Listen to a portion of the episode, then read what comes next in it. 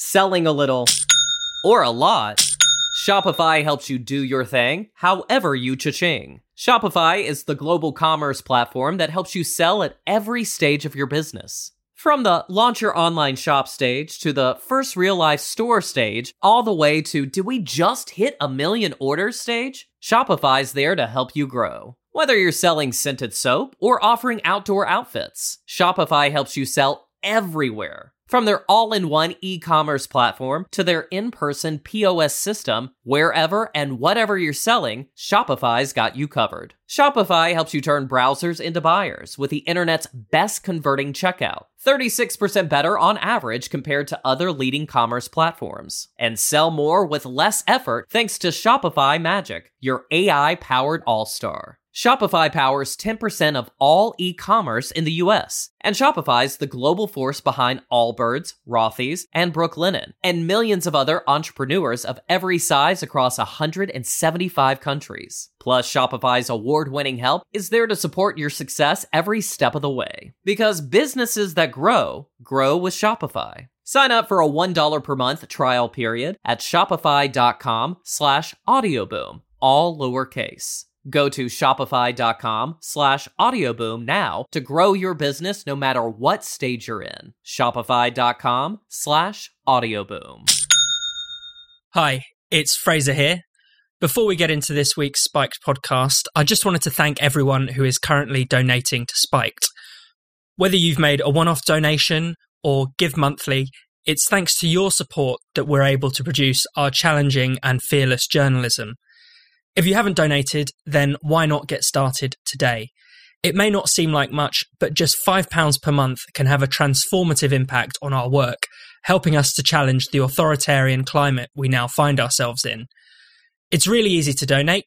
Just go to spiked-online.com and click the red donate button in the top right corner. That's spiked-online.com and the red donate button. Now, on with the show. Hello and welcome to the Spiked podcast. I'm Fraser Myers, and joining me as ever, we have Spiked's deputy editor, Tom Slater. Hello. And Spiked columnist, Ella Whelan. Hi. Coming up on the show, Trump and the coronavirus, pub closures, and woke supermarkets.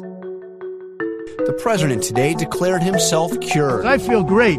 I feel like perfect. So I think this was a blessing from God that I caught it. The White House outbreak could have potentially exposed thousands of people to the virus through these rallies, events, and meetings in recent days. He has to remember, though, that his words weigh a ton as President of the United States. A defiant Donald Trump returned from hospital to the White House on Wednesday, less than a week after testing positive for COVID 19. The president described his experience of the virus as a blessing from God, claiming he had been cured by an experimental cocktail of drugs. He implored Americans not to let COVID dominate their lives.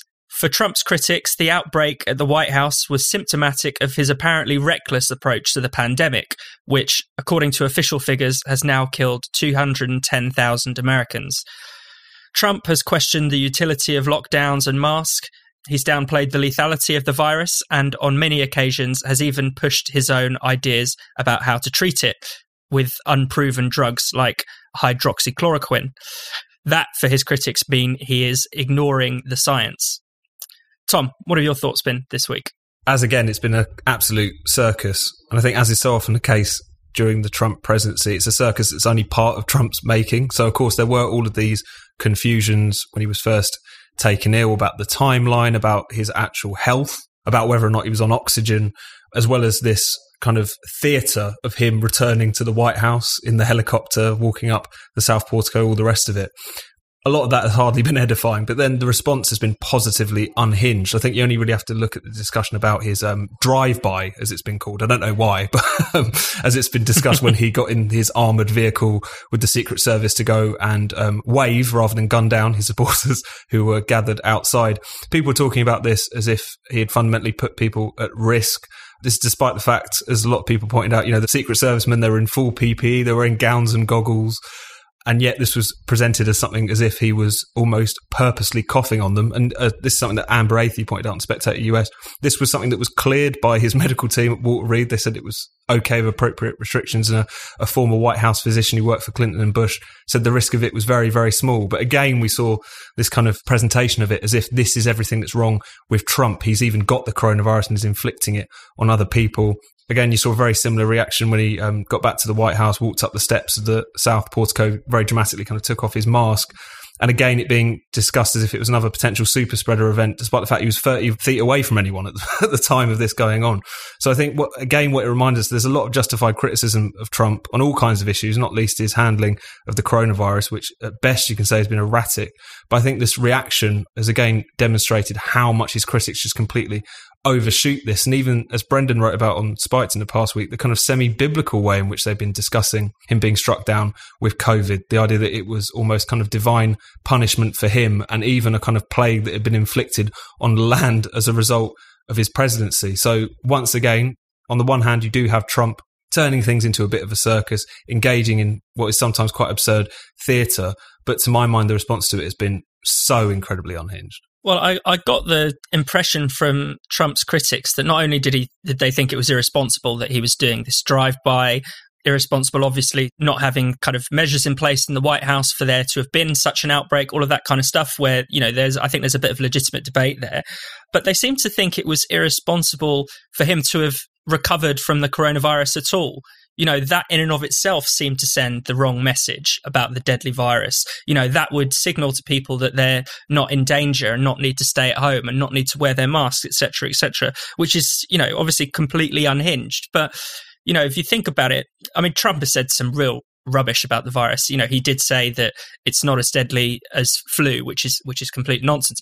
But still, at the end of the day, it's it's no great surprise that he survived it. I mean, there's obviously a huge amount of debate about the infection fatality rate, and it's going to be different in different settings, in different countries. It's going to be different for different people. But it is true to say that the vast majority of people who get coronavirus are not going to die from it. 80% of people probably won't even get symptoms from it.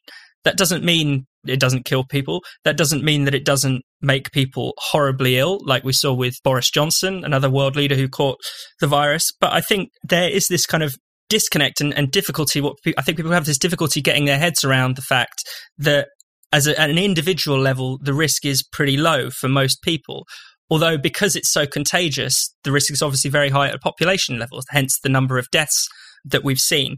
I don't think it should that should be that difficult to discuss. I don't think it be it should be that difficult to talk about in terms of people's individual risks to this. But it now seems to be a kind of heresy to suggest anything of the sort that you you know you somehow don't take this virus seriously or you know you want people to die if you if you have these quite rational conversations about it. Ella. Well, like with many things with Trump, nothing's ever straightforward. And the, like you said, Fraser, some of what he says is absolutely it just factually inaccurate. So, you know, his comparison with coronavirus with flu, um, as Brendan pointed out in his column this week, has been proven by, you know, John Hopkins University and others to that it isn't the case that flu is more lethal than COVID. And it's a problem that one of the most powerful political leaders in the world is saying that. It's, you know, it's just a, a pretty simple thing that he could get right. At this point, it seems like it's deliberate, him doing that kind of thing, and that's an issue. But then there are other things that he's said which people have almost become more upset about, um, which are actually true. So there was this huge furore over him saying, you know, don't let it take over your lives, don't let it make you live in fear, which was actually, you know, from any other person would have been construed as a positive message. We're living in fearful times. And world leaders saying, you know, I got through it we can get through it. Don't let it take over you and make you agoraphobic and make you feel socially isolated and all that that was behind his message would have been what you would expect from someone taking a lead. The problem is it comes from Trump. Tom called it a circus. I mean, that's right. He engages in the most absurd pantomime time and again. But it, this is a strategy. I mean, the pantomime has to have an audience. And boy, does it have an audience. And the problem is that people keep reacting, the Democrats and others keep reacting in almost a more absurd way to his antics. And so the spotlight is constantly on Trump. I mean, it is a big deal that he got coronavirus. It's a big deal that he recovered.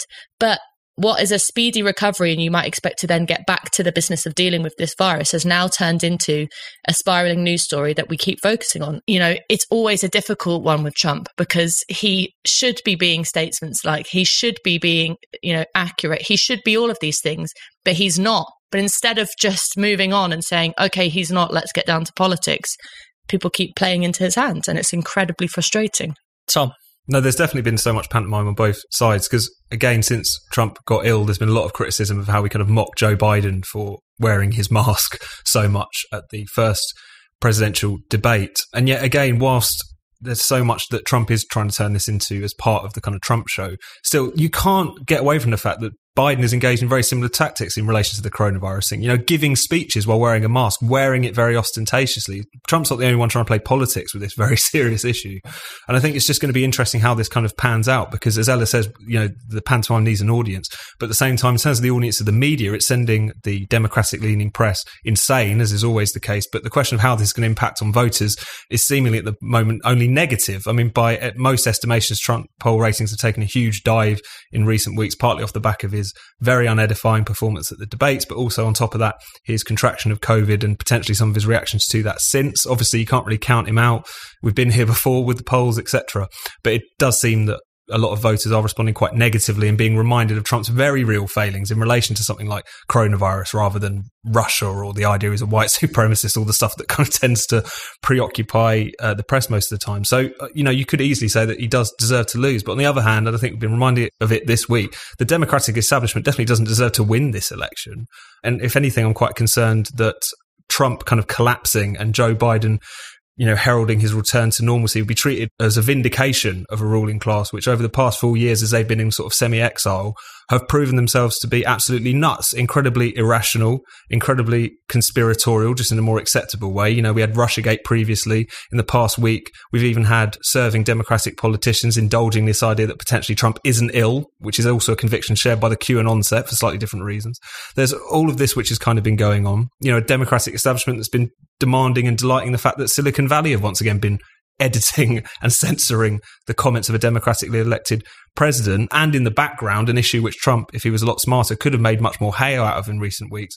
This establishment, which is really indulged in this increasingly divisive identity politics in recent times, which, despite Biden's kind of triangulation on this issue, seems to be something which is very much embedded in their pitch. So again, it's one of those things where America is presented with a bit of a tragic choice. And whilst there's so much you can criticize Donald Trump over, the concern is that that return to normalcy, such as it is, is actually just going to be a vindication of a set of people who over the past few years have demonstrated perfectly why they were rejected in the first place because of how distant irrational and as we've seen more so in recent years even conspiratorial a lot of these people are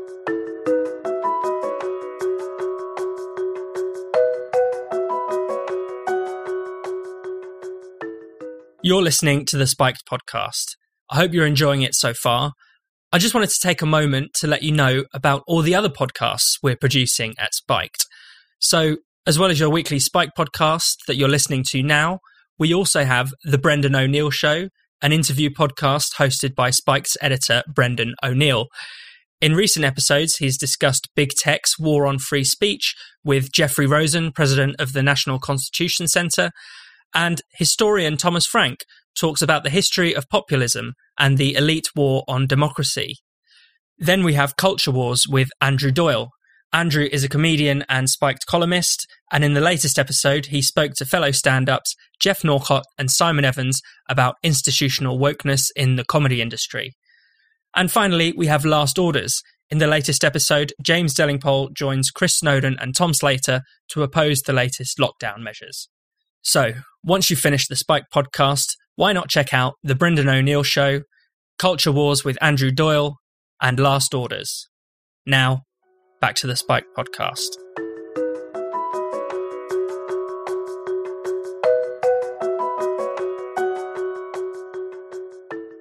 Scotland has introduced a raft of new lockdown restrictions, including a ban on alcohol sales in indoor venues, while pubs and restaurants in central Scotland will be closed entirely. The UK government is expecting to follow suit in the worst affected parts of England. The news is yet another hammer blow to a struggling hospitality industry, which not only had to close venues throughout the first lockdown, but for the past few weeks has been put under a 10 pm curfew and various other restrictions. The hospitality industry expects the COVID restrictions to cause nearly 12,000 bars and pubs to close permanently, putting nearly 300,000 jobs at risk. Ella, what are your thoughts on this? This is really quite remarkable because, unlike other measures, some of the other restrictions have been put in, you can sort of see, even though they're frustrating, you can understand why they're being put in. You know, the, the, rule of six, for example, however frustrating and arbitrary it might be, the, the reasoning behind it is that too many people mixing the virus spreads. But with the focus on pubs, there really feels like there is absolutely no sort of evidence basis or scientific reasoning behind this.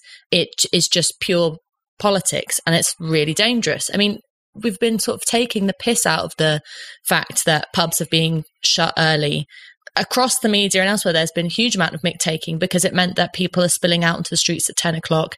Anecdotally, almost everyone is talking about the fact that when young people aren't allowed to go to the pub, they go back home and drink at home in far larger numbers than they would be sat at a manically sanitized you know pub table with masks on. So it just in terms of cold hard logic this seems ridiculous. And it's quite clear to most people that in particular nicola sturgeon has positioned herself as a politician who is always going to go that one step extra. She's kind of engaging continuously in one-upmanship with boris johnson. And as you said fraser it is going to have some very real consequences everyone seems to be being panicking about young people all the time. There's young people, the students we talked about last week, or young people spreading the virus, or young people feeling mentally ill.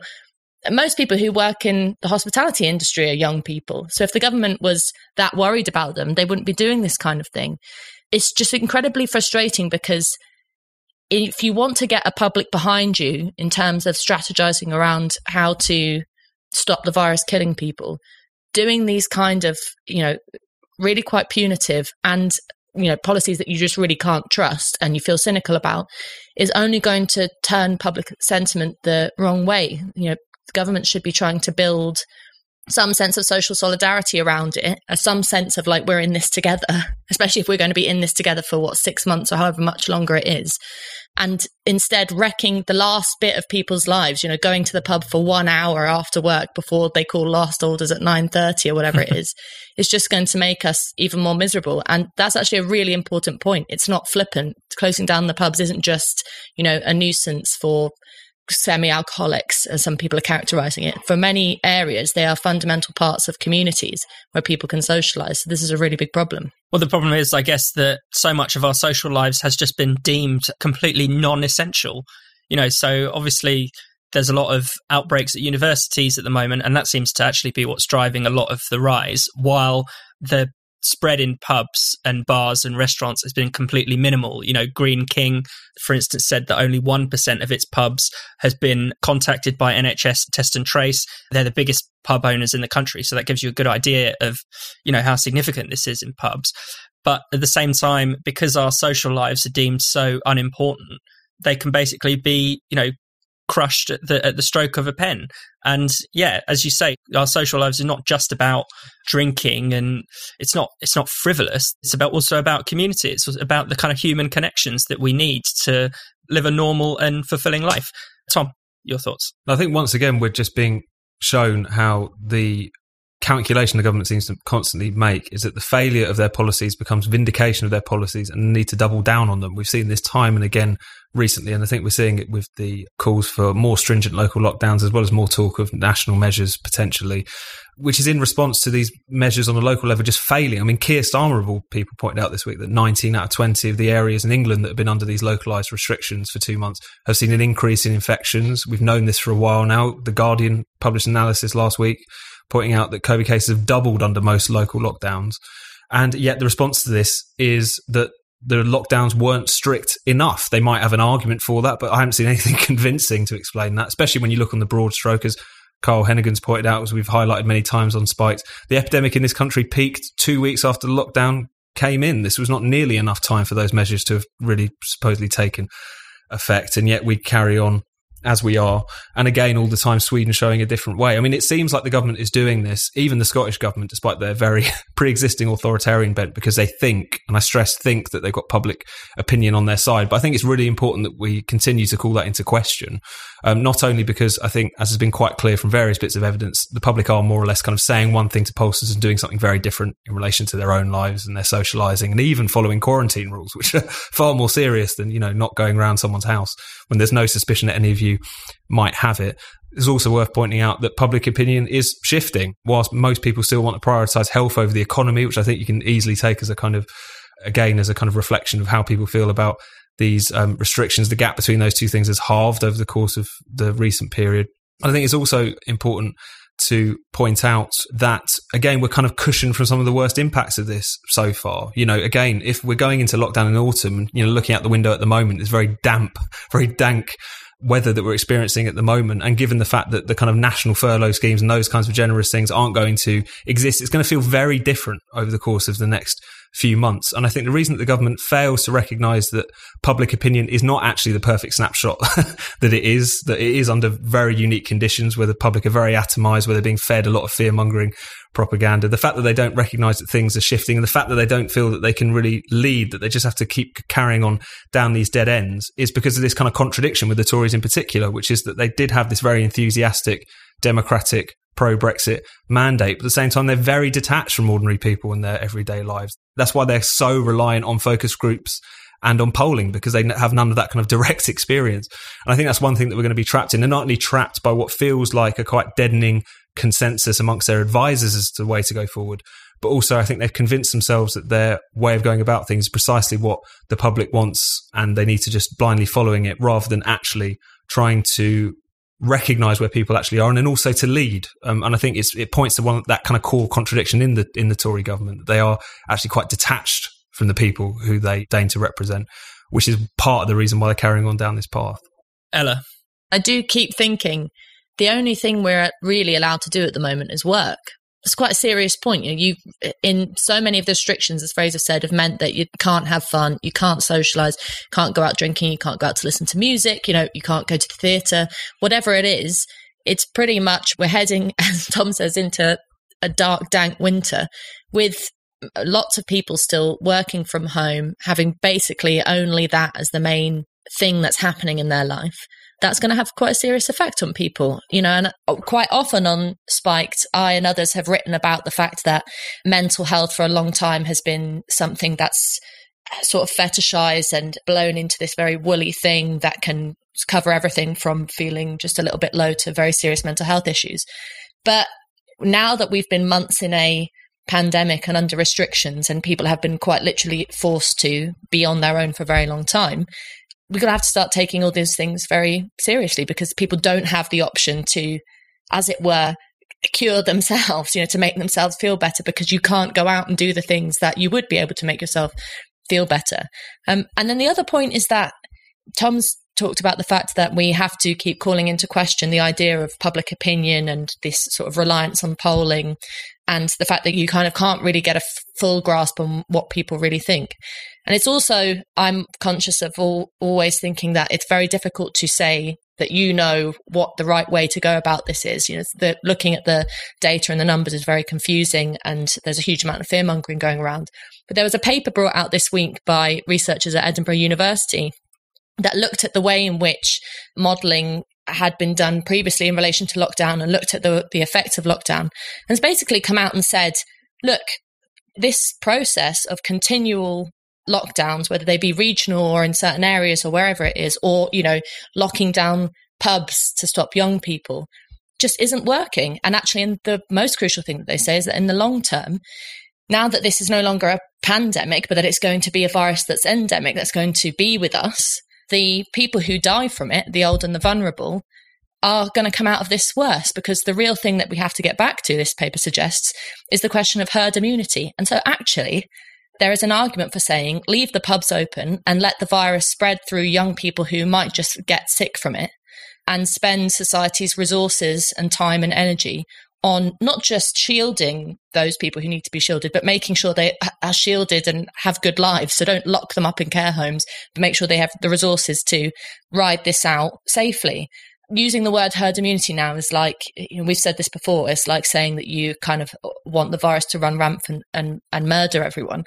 It's an evil thing to say, but more and more scientists and more and more data is coming out to show that this process just isn't working. So just because the government, Nicola Sturgeon or Boris Johnson says it's so, you know, you don't have to be a conspiracy theorist to say, well, maybe they're not right. We have to keep calling that into question.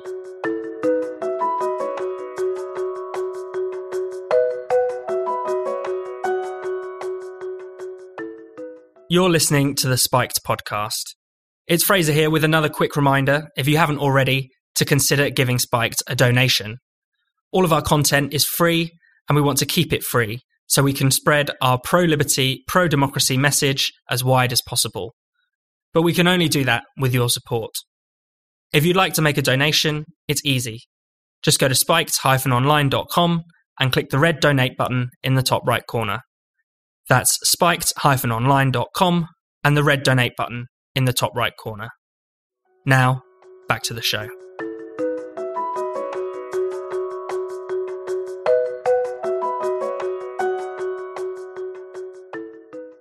The supermarket chain Sainsbury's has gone woke. As part of its plan to celebrate Black History Month, Sainsbury's has pledged to offer a safe space to its black workers to gather in response to the Black Lives Matter movement. It also, seemingly out of nowhere, told shoppers who do not want to shop with an inclusive retailer that they're welcome to shop elsewhere. Its Twitter account now seems to spend a lot of time responding to randomers on the internet complaining about the lack of a White History Month, Tom, what the hell is going on here? Very, very weird. I think it does speak to the moment that we're living in, this kind of politicization of everything, the culture war just engulfing all areas of life that even like a supermarket whose job is to sell, you know, yogurt and cabbages and frozen pizzas feels the, feels the need to kind of express its fealty to this new woke religion. Very, very strange. As you say, you know, celebrating Black History Month in and of itself is obviously no bad thing, but they did go further. They went really down this kind of identitarian line, even as you say, kind of admonishing anyone who criticised them for their safe space for black workers, which was hastily redefined as an online support group, which was kind of interesting. And again, just kind of arguing with people on, on Twitter as if anyone who took issue with this pretty obvious piece of vapid virtue signalling were just racists who could keep their money, really. I think the fact that they really put themselves out there in this way was really, really quite interesting. But again, this is of a piece with what we've seen a lot recently the rise of this kind of woke capitalism, which on the one hand is in, is incredibly vapid, but also incredibly hypocritical. You know, as you've written about previously, Fraser, some of the companies like Nike and Apple who were banging on so much about the Black Lives Matter movement in, mm. in recent weeks. You know, they've been implicated in forced labor practices in China and Sainsbury's, you know, it's offering its safe spaces to its black workers, but it's still battling with workers on paying conditions is something Matt Goodwin pointed out over the weekend on Twitter. You know, in 2018, they tried to give their chief executive a £1 million pay rise whilst cutting the pay of 9,000 staff members. So, on the one hand, it's really quite flimsy. But again, at the same time, I think it's important to stress that this seems to go beyond just kind of woke washing. A lot of these companies really do seem to buy into this. And I think it just speaks to the strength of this new ideology that even people who really should be keeping out of politics, because as Michael Jordan once put it, even Republicans buy sneakers, you still still feel the pull of this stuff, still feel the need to again kind of get involved in it. And um, yes, I think the the battle over Sainsbury's is probably just the most recent and risible example of all of that. Ella. It's also so shallow. I mean, I was in, uh, went into John Lewis the other day and there was a big placard that said to celebrate Black History Month, we're offering buy one get one free on cappuccinos in the place to eat. Most of there thinking, is that is that for black customers only, or are you just trying to sell coffees, or is the place to eat going under? It was so bizarre, and it's that kind of kind of realization that lots of people don't seem to be able to grasp that. For the most part, whether it's Sainsbury's or John Lewis or Ben and Jerry's, all of these companies, they're main priority is to sell you things. And so if they think they can sell you more things on the basis of being woke or tapping into, you know, whatever the Twitter trend is politically at the moment, then they're going to do that. This is like PR 101. You can laugh at it, but it's also the, the more kind of serious and negative side of it is that this completely empties out politics of it, you know, its status is a very important thing. It just means that we're what we're kind of looking to capitalists to give us the way to and the instruction on how to think politically from any kind of left wing perspective it's it's sickening that, that people don't realize this and Tom pointed out that there's some double standards. People also seem to forget that these companies are not set up to be organizations that strive for equality or that are on the workers' side. I mean, I think I've mentioned this before, but one of the best examples is the Tate bleating about how diverse it is in relation to the Turner Prize at the same time as moving to sack so many of its workers who put the mugs and the prints of their widely diverse range of artists into the shop. So at the end of the day, these are bosses and capitalists who don't care about the makeup of their workforce, but want to make money. And if they're doing that on the basis of engaging in bad faith pretense with politics, then you're a fool if you fall for it. I mean, I think it is a combination of the two things. Obviously, the, the desire to make money and quite a sincere belief in a lot of these woke ideals. Because, I mean, the thing is, they are incredibly cheap, first of all. They often actually, you know, undermine any kind of claim towards class solidarity. I think they're incredibly useful off the shelf ideas for capitalists or anyone, you know, mm. anyone in the kind of upper echelons of society to to gravitate towards and feel virtuous at the same time. I think it's interesting thinking about supermarkets. I mean, obviously the Black Lives Matter protests caused a lot of rows over various supermarket products. So we've seen, you know, Uncle Ben's rice has now been changed to Ben's Original. Eskimo pie has become Polar pie. Aunt Jemima pancake mix is going to be retired and replaced. They haven't yet come up with a, a new name and logo, so maybe that one's a bit more expensive. Have to go through a lot of focus groups, probably. And one of my favorite examples was Lego no longer marketing its police play sets basically after the wake of George Floyd because now suddenly the police as an idea in and of themselves uh, are obviously racist and and unacceptable for kind of children to play with.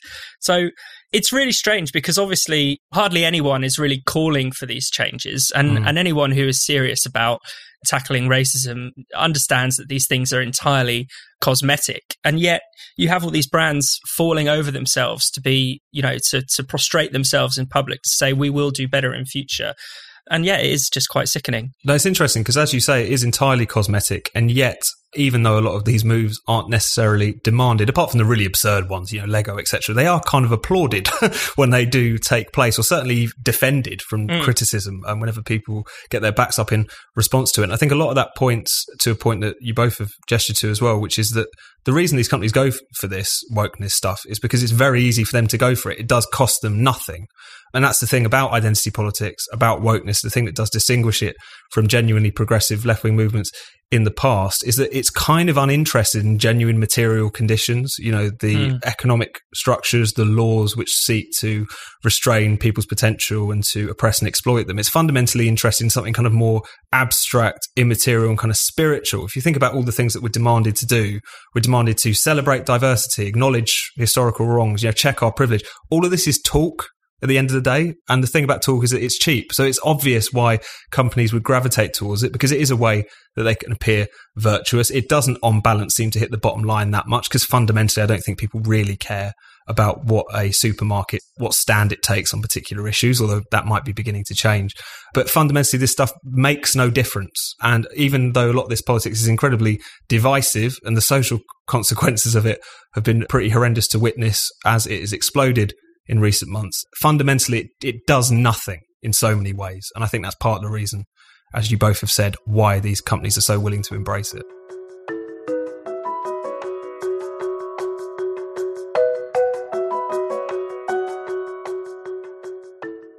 Thanks for listening to the Spiked podcast. We'll be back next week. If you enjoyed the show, why not check out some of Spiked's other podcasts in the meantime? We have The Brendan O'Neill Show, in which Spiked's editor talks all about the big ideas, bad ideas, problems, and controversies of life in the 21st century, all with the help of an esteemed guest. Then there's Culture Wars, hosted by Spiked columnist, stand up comic, and satirist Andrew Doyle. This monthly podcast is the perfect antidote to the woke idiocy taking over our lives. And last but not least, you should check out Last Orders, a podcast hosted by Tom Slater and Chris Snowdon. Last Orders is all about freedom, the nanny state, and censorship. And there's a lot about coronavirus these days, too. You can listen to all these shows with your favorite podcast provider or you can find them on the Spiked website at spiked-online.com. Thanks for listening. See you next week. Selling a little or a lot, Shopify helps you do your thing however you cha-ching. Shopify is the global commerce platform that helps you sell at every stage of your business. From the launch your online shop stage to the first real life store stage, all the way to did we just hit a million orders stage? Shopify's there to help you grow. Whether you're selling scented soap or offering outdoor outfits, Shopify helps you sell everywhere. From their all in one e commerce platform to their in person POS system, wherever and whatever you're selling, Shopify's got you covered. Shopify helps you turn browsers into buyers with the internet's best converting checkout, 36% better on average compared to other leading commerce platforms. And sell more with less effort thanks to Shopify Magic, your AI powered all star. Shopify powers 10% of all e-commerce in the US, and Shopify's the global force behind Allbirds, Rothy's, and Brooklinen, and millions of other entrepreneurs of every size across 175 countries. Plus, Shopify's award-winning help is there to support your success every step of the way. Because businesses that grow, grow with Shopify. Sign up for a $1 per month trial period at shopify.com slash audioboom, all lowercase. Go to shopify.com slash audioboom now to grow your business no matter what stage you're in. Shopify.com slash audioboom.